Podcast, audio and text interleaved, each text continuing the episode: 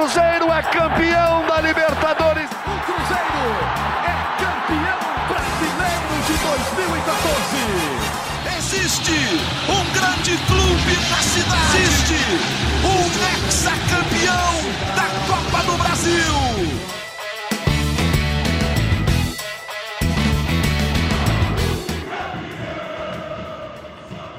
Um abraço a você que nos acompanha, GE Cruzeiro na área. Sou Henrique Fernandes, vamos tocar a bola aqui para falar da vitória do Cruzeiro. Mais uma em casa, né? 11 jogos, 11 vitórias, é o mandante perfeito, é o melhor mandante do campeonato, é o líder da competição, é o melhor time da competição. E se as vitórias recentes tinham sido com um pouquinho mais de dificuldade, essa contra o Tombense, galera, não dá para chamar de difícil. O Cruzeiro passou o carro, venceu com muita autoridade, Rafael Cabral sofreu muito pouco, mas ainda assim teve tempo para brilhar no final do jogo, quando o jogo já estava 2 a 0 Pegou uma bola incrível do, do Ciel, atacante do Tombense. Importante para o Cruzeiro, evidentemente, foi ter vencido o jogo mais uma vez. Vou apresentar aqui os nossos debatedores de hoje, começando com ele, setorista do Cruzeiro, sempre com uma boa visão de campo, setorista que também é boleiro, que é um bom volante, nosso Guilherme Macedo, que hoje está presente aqui com a gente para repercutir esse jogo. Vou dar o meu bom dia a você, Guilherme. Qual que foi o seu destaque nesse jogo? Um jogo que o Pesolano teve que fazer algumas mudanças no time, que enfrentava o Cruzeiro, um adversário duro no campeonato, os últimos 13 jogos. Também só tinha perdido para o Grêmio, mas deu Cruzeiro, né, Gui? Sem notícias. Um abraço, meu velho. Bom dia, Henrique. Bom dia, Fernanda, Jaime, todo mundo que está nos acompanhando. Queria ter 10% da qualidade do Neto Moura, viu, Henrique? Para mim é um dos destaques do jogo do Cruzeiro, mais uma vez, né? Destaque dessa temporada espetacular que o Cruzeiro faz com o Paulo Pessolano. E eu falo dele é, nesse jogo especificamente porque a gente viu, inclusive, ele usando o Felipe Machado um pouco mais recuado, justamente para ter o Neto Moura um pouco mais adiantado, é, não só para ter a bola um pouco mais perto é, do setor ofensivo, mas também é, pela característica de marcação do primeiro gol é, uma roubada de bola dele, uma interceptação, melhor dizendo, né, de um passe no ataque e um passe vertical para o Daniel, que acha é, o, o, aí o Cruzeiro faz o gol a partir dessa roubada de bola dele, né, dessa interceptação, melhor dizendo.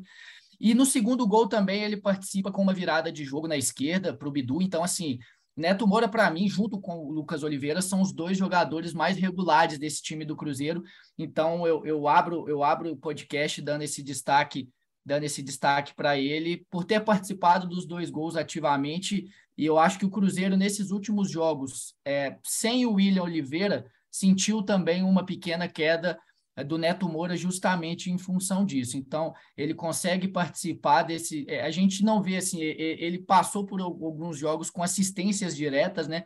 Mas ele tem uma participação muito grande, não muitas vezes de forma direta, com o último passe para o gol, mas iniciando as jogadas. E foi assim que ele fez nesses dois gols: o gol do Bruno Rodrigues e o gol também do Daniel Júnior, que, sem dúvida nenhuma, foram dois, dois destaques também, porque pisaram na área, né? Como a gente costuma dizer, um termo que a gente tem usado bastante é, recentemente no futebol, e foram importantes porque é, você ter esses jogadores que vêm muitas vezes de fora para dentro da área, em jogos contra equipes é, adversários recuados, como o Tombense se propôs a jogar e o Cruzeiro conseguiu ocupar muito bem o campo ofensivo desde o início.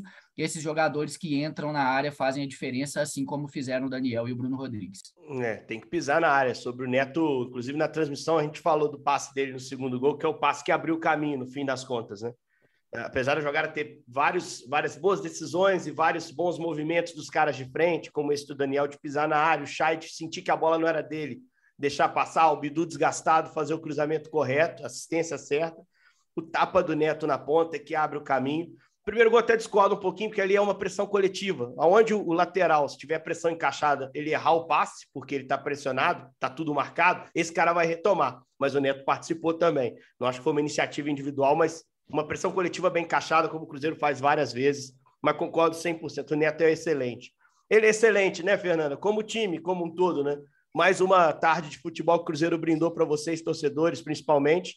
É, e, e, essa tarde confortável, né? Sem pressão, o time conseguiu abrir o resultado ao natural, não sofreu pressão depois do 1 a 0 construiu o segundo gol. Ainda teve o um momento ali do Rafael brilhar naquela cabeçada do Ciel, né, Fernandinha? Sem problemas, né? Henrique, Jaime, Marcelo, tudo bem, pessoal? É, realmente, assim, primeiramente, queria concordar muito com o Macedo, porque se eu tivesse que falar, o destaque também seria o Neto Moura para mim. E, de fato, foi um jogo muito mais tranquilo do que os últimos. O Cruzeiro teve um domínio total do início ao fim do jogo. Por mais que o segundo tempo foi melhor, que o Cruzeiro conseguiu ser mais efetivo no ataque, ainda assim a gente não passou nenhum susto assim no primeiro tempo. É, pelo contrário, de tanto que o Cruzeiro estava com a bola e tentando, eu passei mais foi um pouco de, de raiva assim de ver, meu Deus, o gol não acontece, né? Mas aí no segundo tempo ele já aconteceu, já tranquilizou a gente porque foi um jogo que a gente viu que o Cruzeiro entrou muito, assim, com muita vontade, muita sede de gol, principalmente no segundo tempo. Ele você viu que o Cruzeiro não ia descansar enquanto não fizesse gol. E fez um e queria o segundo, e fez o segundo e queria o terceiro. Infelizmente não saiu, mas é muito bom ver o time assim, muito ligado, muito disposto, é, muito obediente também taticamente. Para mim, assim, todos os jogadores foram bens, foram bem, sabe? Eles tiveram o seu, o seu a sua função ali, exerceram bem, mesmo quem não participou de gol, de alguma forma ajudou o time, conseguiu colaborar.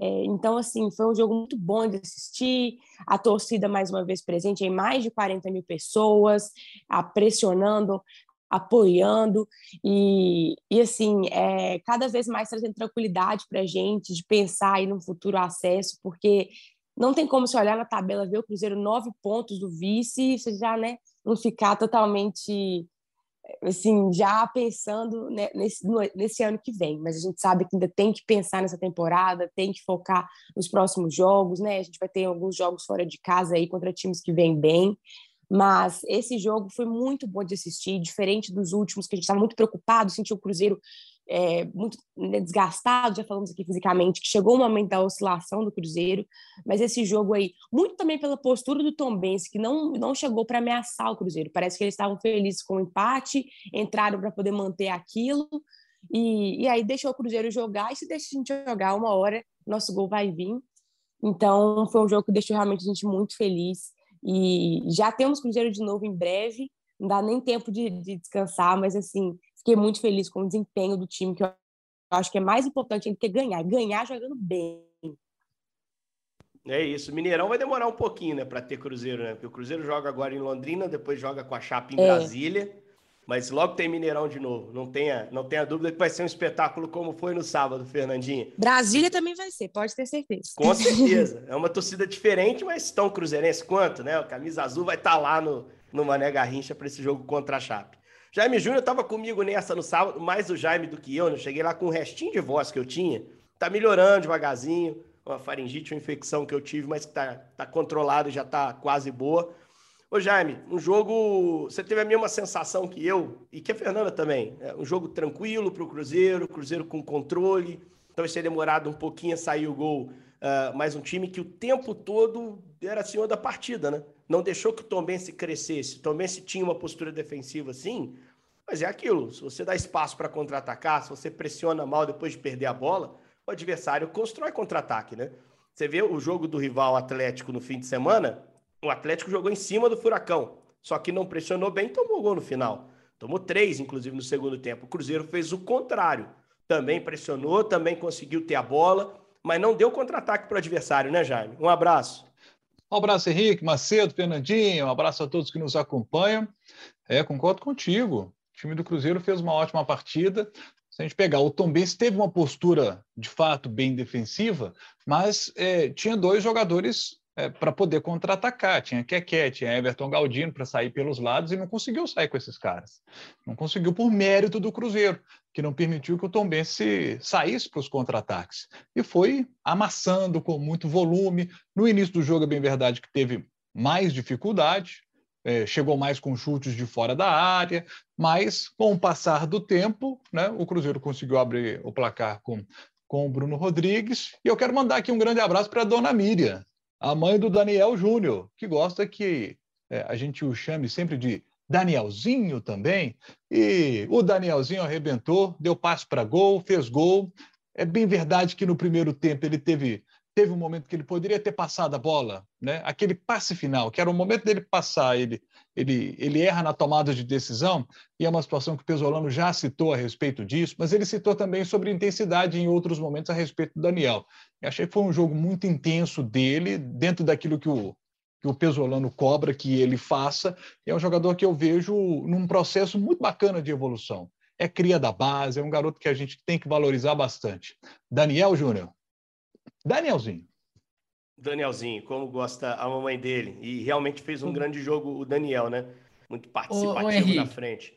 Fala, Gui. E, e eu acho que até para pontuar, pra, só para não ficar muito distante da sua fala, que você pontuou muito bem em relação aos contra-ataques, Inclusive, nessa oscilação recente, não de resultados, porque o Cruzeiro vem sem, vem sem perder há cinco jogos, né, com três vitórias e dois empates na sequência, mas com uma oscilação em termos de atuações, de boas atuações, o Cruzeiro em alguns jogos sofreu, né, com esses contra-ataques, não encaixava tão bem essa pressão na frente e, sof sofria com essas descidas. Contra o Novo Horizontino, por exemplo, o Cruzeiro sofreu isso. Perfeito. Levou o empate, poderia ter levado a virada em dois momentos, nas costas, inclusive, é, o, o, o do, do, Zé Ivaldo, com o Lucas Oliveira não conseguindo fazer cobertura, justamente porque essa marcação não estava bem encaixada. Né? E contra o Tombense, o Cruzeiro teve uma é, das, das grandes atuações da Série B, justamente em função disso, porque foi um esquema muito bem encaixado com três zagueiros, como o Cruzeiro fez ao longo de boa parte do primeiro turno, e justamente funcionando muito bem essa pressão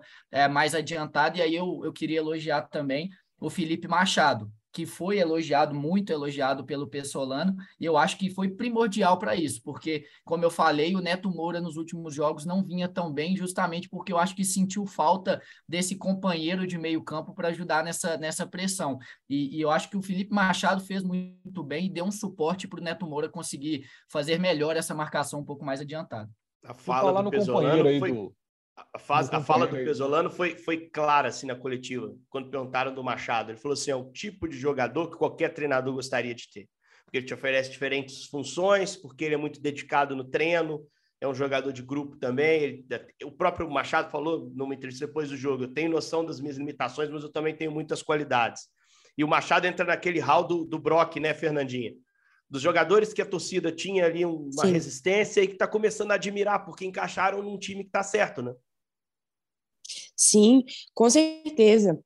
São jogadores que eles demonstram muita vontade, e isso é um diferencial. E como você falou, são jogadores que no passado a gente já reclamou, porque eles mesmos sabem que eles têm limitações técnicas, principalmente, só que eles estão conseguindo passar por cima disso. E são jogadores hoje em dia que estão sendo muito importantes. Ambos jogadores que eu já critiquei bastante e hoje sendo titulares do meu time, assim, o Felipe Machado, porque o Oliveira está fora, mas ainda assim, titulares do meu time e, e jogando bem e eu tendo que queimar minha língua e falar. Eles estão sendo muito importantes. Principalmente o Machado mesmo, que é um jogador que eu vejo que tem mais ainda resistência da torcida, porque o Brock, eu sinto que ele já ganhou a torcida, assim, diria que uns 85% ele já ganhou mesmo. O Machado eu ainda vejo que tem uma resistência, mas a cada jogo que passa, ela está diminuindo. As pessoas estão vendo tanto que ele é, se entrega, dá o seu melhor, e está sendo muito importante mesmo, taticamente, assim, muito importante. Já falei nas minhas redes sociais 500 vezes que ele está queimando minha língua, que ele está jogando bem, sendo importante, a gente tem que reconhecer.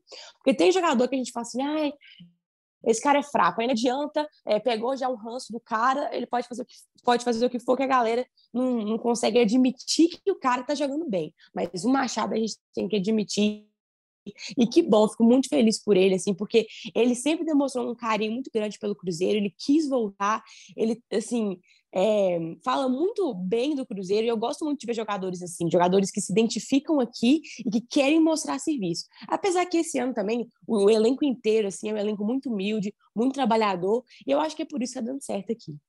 Time, time faz jogador, isso é um, é um, fato. Machado e Brock cresceram muito por causa do Pesolano. Jaime, você ia falar, meu velho? É porque eu queria saber do Macedo, vocês estavam falando do Neto Moura, né, do companheiro dele, William Oliveira, já já, os caras já estão na transição, né? Será que já voltam contra o Londrina nesta terça-feira? Ou ficam para o jogo da Chape? Mas dessa semana devem voltar, né? É, o William Oliveira e o Rafa estão bem mais próximos do retorno já. O já já não, o Rafa, né? O Rafa. É o Rafa, Rafa. isso, isso. Mas é, é, é, o torcedor, com certeza, a Fernanda pode falar, tá querendo muito essas duas opções, né? Tanto já já quanto o Rafa, e sem dúvida nenhuma o William Oliveira também. Mas o William e o Rafa estão mais próximos do retorno. É, não sei se para amanhã, para esse jogo contra o Londrina, a gente está gravando aqui na segunda-feira. É, mas eu acho que vai ser um, um, um, trabalho, principalmente em relação ao Rafa, pelo que a gente tem a gente ficou sabendo, né, é de um trabalho mais cuidadoso com ele por conta de alguns problemas musculares que ele vem tendo, atuou pouco nos últimos dois anos, então a tendência é que seja, até por uma questão de viagem também, enfim, que desgasta o jogador, né? Se fosse só o jogo, certamente os jogadores sentiriam muito menos o desgaste, mas também essa questão das viagens complica um pouco e, e a tendência é que sejam opções aí para sábado, é, nesse jogo em Brasília, mas estão muito próximos do retorno. O João Paulo é quem vai demorar mais entre todos os jogadores que estão no departamento médico. E o Jajá foi uma opção do Cruzeiro de, de não tratar de forma cirúrgica, fazer é, um tratamento conservador, e, e, o que a gente tem de informação é que está tá sendo muito bem é, tratado, assim, realmente. Tá, o corpo dele está reagindo muito evoluindo bem. Evoluindo bem. É, evoluindo é. muito bem. E aí a tendência é que ainda esse mês ele esteja de volta, se não aos jogos, mas aos treinos é, com o grupo e aí, obviamente, se aproximando cada vez mais do retorno. E, e essa ausência do Jajá, é, a importância muito grande da chegada do Bruno Rodrigues, né? Que é um jogador que dá essa, essa dinâmica para o Cruzeiro, acho que até com um pouco de característica é, diferente, assim, porque acho até que o Bruno é mais veloz, tem mais arrancada do que o Jajá. Enfim, mas são características. Tem, talvez tenha um pouco menos de um pouco menos de drible, né, no espaço curto Isso. ali que o Jajá, mas concordo contigo. Tem essa característica é... de, de, conseguir progredir, ganhar campo mais rápido, né? E finaliza melhor que o Jajá, talvez. A gente viu no jogo é. sábado, meteu o primeiro isso, dele. É. Até sobre isso, aproveitando o gancho, é, enquanto esses caras não voltam, estão machucados, o Cruzeiro tinha um problema, principalmente na ala direita para esse jogo, sem Léo Paz, sem o Giovani. É, o Papa, tô liberado para elogiar o Pesolano ou ainda tá naquela que não pode elogiar, senão a concorrência olha? Vamos elogiar, né? Acho que é justo, né? pode elogiar, pode. O já Papa, renovou, pode elogiar. Já renovou, tá tudo sossegado. Eu, o Papa vai chegar na Série A com o Cruzeiro, não tenho a menor dúvida disso. É, e, aliás, tinha muito receio sobre o mercado nacional. Eu acho que o México é uma ameaça maior, porque ele tem nome lá também. O trabalho dele no Pachuca foi bom e o México é um, mercado atrativo. Mas enquanto ele não tem esses jogadores machucados, o Papa deu umas soluções muito legais nesse jogo, olhando o seu ponto de vista tático. O Gui já tocou no assunto, Felipe Machado de primeiro homem, com o Neto mais avançado, essa é uma.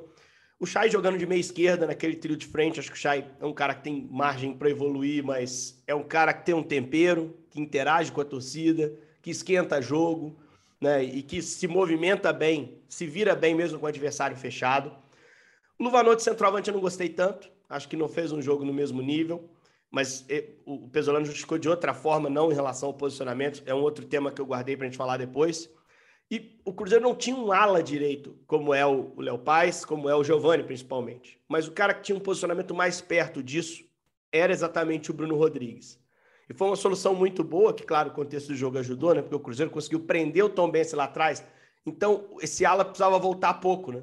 Até porque quando o time se fechava, e raros foram os momentos, era o Zé Ivaldo que cumpria esse lado direito, o Bruno não afundava até a primeira linha, não fechava a linha de cinco.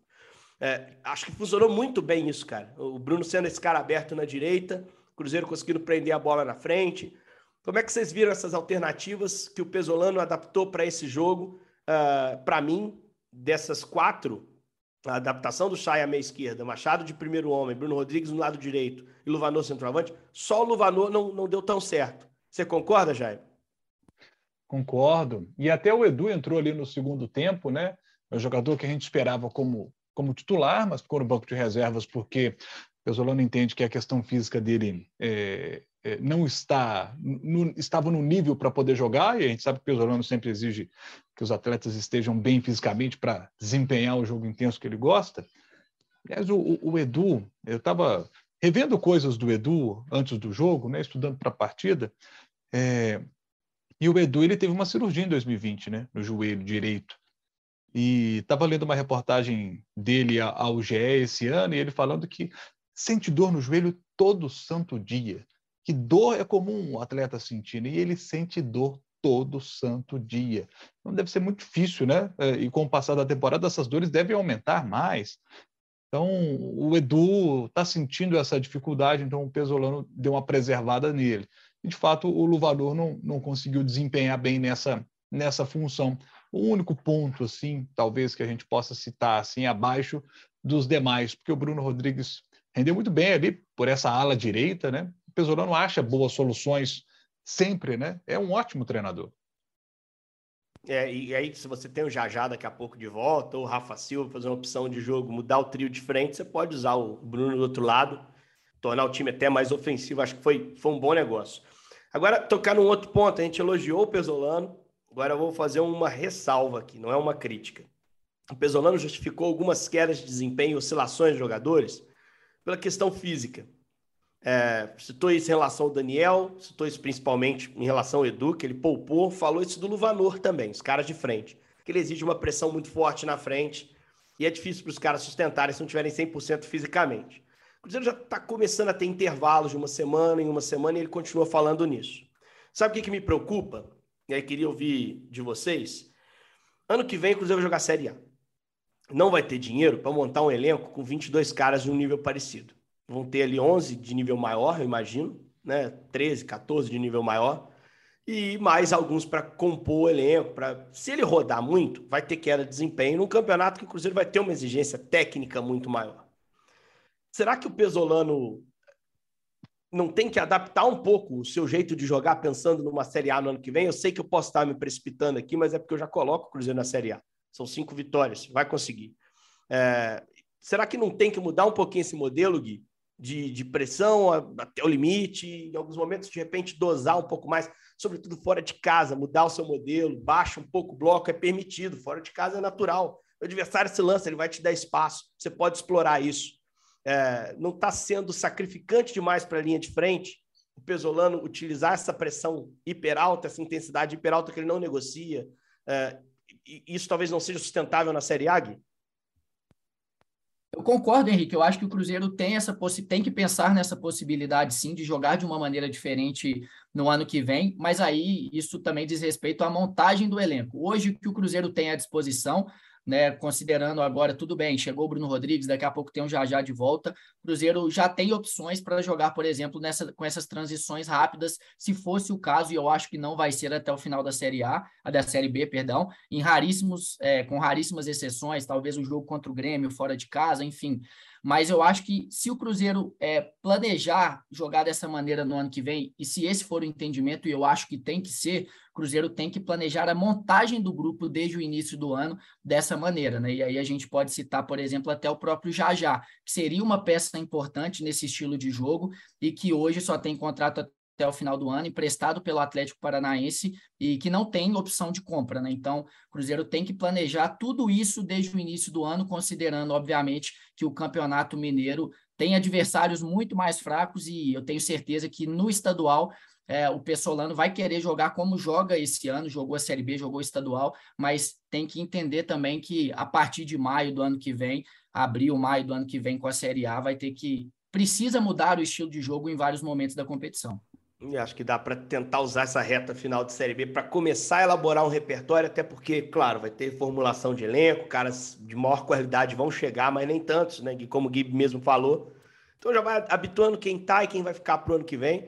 Você tem alguns jogadores com contrato um pouco maior, né? É, por exemplo, acabou de comprar o Lucas Oliveira, esses caras vão estar. Tá. Então é melhor já começar aí, na minha visão, mudando o jeito de jogar para alguns cenários que vai encontrar na Série A que não é, não deve ser o cenário dessa terça-feira, nove da noite, né, Jaime? Londrina e Cruzeiro, estádio do Café em Londrina. Ano passado, o Cruzeiro conseguiu uma vitória muito importante lá na reta final do campeonato, 1 a 0 meio que salvou ali do rebaixamento. Olha que papo, né? Tem nada a ver com o time esse ano. É... E agora vai para enfrentar o Adilson Batista de novo. Jogou com o Tomense, que era quinto, joga com Londrina, que é quinto, Jaime. O que a gente pode é. esperar nesse jogo? E atenção pro horário, hein, Cruzeirense? O jogo é às nove da noite, não é nove e meia não é 7h30, não é 7h15, 9 da noite. Não é um horário tão comum em Série B, mas o jogo do Cruzeiro marcado para as 9 da noite. Não vai chegar tarde em casa e perder a maior parte do primeiro tempo. E aí, Jaime? É, o, o, Londrina, estava olhando aqui os últimos resultados do Londrina.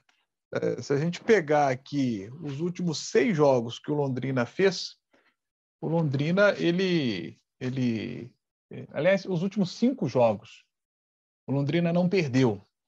E se a gente puser na conta é, esses desses jogos aí, o time não tomou gol em três partidas. Então, tem um acerto defensivo aí no time do Londrina. A gente conhece bem o trabalho do Adilson Batista, sabe que ele tem essa preocupação com, com a questão defensiva. E na Série B é importante você ter uma boa defesa. Se o time tem uma defesa acertadinha, é, é um time que vai conseguir fazer boa campanha, que vai brigar por acesso. Neste momento, o Londrina está nessa briga. É uma briga distante em relação ao, ao quarto colocado, mas porque o, o G4 está muito forte, né? Mas é um, é, é um time chato de jogar contra ele. Agora, em casa, os últimos três jogos, o Londrina ganhou do Sampaio Correia de 1 a 0. Os outros dois jogos ele empatou. Empatou um jogo 0 a 0 e outro 1 a 1. Então, é, é, um, é um time que dá para bater fora de casa. Dá para o Cruzeiro conseguir uma vitória lá. É, eu acho que a grande notícia para o torcedor do Cruzeiro nesse momento é que nos últimos jogos do Cruzeiro, temos muitos jogos para poder falar aqui que o Cruzeiro conseguiu resultado e não jogou e, e poderia ter não conseguido, né? É, teve jogos que não conseguiu resultado porque não conseguiu ter bom desempenho, né? Então, o desempenho do Cruzeiro que não estava legal nas últimas partidas, havia uma oscilação grande em relação ao desempenho é, e que preocupava é, o, o torcedor do Cruzeiro de alguma forma. Mas como o Cruzeiro conseguiu os resultados, né, a, pontuação continuou com uma margem muito tranquila. Mas é, agora que o desempenho voltou, né, que o time conseguiu desempenhar bem contra a equipe do Tom Benz, o torcedor tem todos os motivos para estar tá confiante né, nesse jogo fora de casa, apesar da dificuldade que, que a partida nos mostra ter, né, porque o time do Londrina é, tem uma boa campanha nesse momento, em quinto lugar, e, deve ser um jogo chato, difícil para a equipe do Cruzeiro. Vamos fechar então com Fernandinha Hermesdorf, que eu acho que não vai a Londrina, né? Mas vai estar tá acompanhando essa uhum. partida, né, Fernanda? Acabar com esse negócio de não ganhar fora de casa, né? Jejum longo, jejum chato. É, e assim, pô, faltam só cinco jogos. Vencendo esses cinco jogos, o time consegue subir, talvez até menos, porque o ponto de corte pode ser mais baixo. O quinto colocado está com aproveitamento baixo. A gente que fala até que dá para subir com 61. Eh, vamos botar 64, manter 64, que é a nossa conta, que é a média da Série B. Mas assim, começa a ganhar fora, ah, fica ô, mais. Henrique, pois não, já. Só para dizer um negócio. É, a gente sempre trabalha com esse 64, que é a média da Série B. Hoje, o quinto colocado Londrina, ele tem 50% de aproveitamento. Se a gente projetar 50% de aproveitamento para a última rodada, dá 57 pontos. A régua está muito baixa do muito quinto baixo. colocado. Eu, eu, eu, eu, sempre falei de 64 pontos lá desde o início da Série B. Depois comecei a falar de 62. Eu já estou começando a achar que com 60 vai subir esse ano, e não vou me surpreender, com 60 deve subir. É, é mas assim, vamos manter o 64 ali com serenidade. Agora, você começa a ganhar fora, vai aproximando essa conta, né, Fernandinha? Tem que começar a ganhar fora também, voltar a ganhar fora, né, principalmente. Você acha que o Cruzeiro vai levar para Londrina o que falta para voltar a ganhar como visitante? Pois é, acho que tem que realmente voltar a ganhar fora. Assim, no começo da Série B, começo assim, né, depois da, da quarta rodada por aí, a gente começou a fazer bons jogos fora de casa, ganhava dentro, ganhava fora, e foi isso que possibilitou o Cruzeiro se isolar na liderança e ficar tão bem lá. É, bem lá consolidado, porque a gente ganhava tanto fora quanto dentro. Aí depois o Cruzeiro realmente começou a, a tropeçar muito. Mas agora que a gente viu, como o Jair falou, né, uma volta do futebol bom mesmo, a gente vê o Cruzeiro mais envolvente, um ataque mais efetivo. Eu acho que pode sim, talvez a gente conseguir trazer essa vitória, porque se a gente ganhou do quinto na última rodada, vamos ganhar do quinto de novo, para a gente deixar a competição justa, tem que tirar ponto do Tom Benz, do Londrina também para deixar bem justo. Deixa eles brigando também... ali pelo troféu do quinto lugar e o Cruzeiro dando uma pancadinha em cada um, né? para ficar mais é, justo. Para ficar, ficar justo, exatamente. E também vamos pegar aí o Adilson Batista, Cruzeirense, vai deixar Isso. a gente ganhar. Tô brincando. Mas assim, temos que torcer para tudo funcionar. Então, eu acho que eu tô positiva, acho que vai dar certo, respeitando o Londrina também, que vem fazendo um bom trabalho, né? Mas, assim, acho que tem tudo para dar certo. Infelizmente, não vou no jogo, porque é meio de semana, assim, Londrina, bem longe, né? Mais difícil. Mas também, já a, a, a caravana para Brasília já está comprada. ah, que bacana. Fez outro dia duas vezes 0,40 abaixo para fazer jogos no Rio, né? Para acompanhar jogos é. no Rio. Agora 0,40 para cima para chegar lá em Brasília e, e lotar ali o Mané Garrincha também de cruzeirenses. Jogo, então, nessa terça às nove da noite, Londrina e Cruzeiro. É, Cruzeiro precisando vencer para aumentar a, a, distância. Não vou dizer precisando, mas é bom para o Cruzeiro vencer para aumentar a distância hoje para o quinto colocado. Já são 16 pontos para aumentar ainda mais. Cruzeiro que vai fazer um turno jogando com três zagueiros. Foi contra o Londrina no primeiro turno que o Pesolano trouxe a formação com três zagueiros. Para mim, o pulo do gato para o sucesso celeste dentro do Campeonato Brasileiro. Galera, agradeço demais a companhia. Sou Henrique Fernandes, esse foi o GE Cruzeiro. Na quarta-feira tem mais uma edição do nosso podcast para repercutir uma vitória, empate ou derrota, se a derrota acontecer, do jogo do Cruzeiro contra o Londrina. Cruzeiro líder da Série B, cada vez mais perto da Série A e que siga, siga assim. Um grande abraço, pessoal. Valeu!